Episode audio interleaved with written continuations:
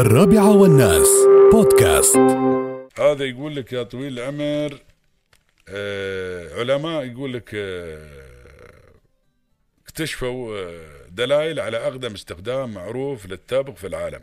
قبل هو كانوا يقولون في آه هذه آه في ولاية ألاباما من 3300 سنة عثروا على هاي أقدم يعني الاشياء اللي لقوها يعني قال لك من 3300 سنة الناس عرفوا التبغ. الحين طلع لا خالي. طلع هذا قديم. هذه اكتشفوا يا طويل العمر آه يقول لك آه في مناطق داخلية من أمريكا الشمالية يدوخون مدواخ يدوخون غليون. إيش قاعد يدوخون هاي الأيام؟ ما أدري. من 12300 سنة. ها هاي بشرى ساره لأصحاب المداويخ. 12300 سنه الحين تقولوا لهم لا تدوخون دوخوا بي.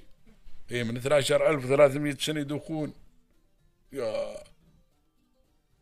وكانوا يقول لك في البداية عاد يعتقدون إنهم كانوا يمضغونه ما يعرفوا كيف عقب داخوا يحصلوا غليون حصلوا عظامهم وهذا وكذا وحصلوا غليون وياه من 12300 سنه والعثره إيها.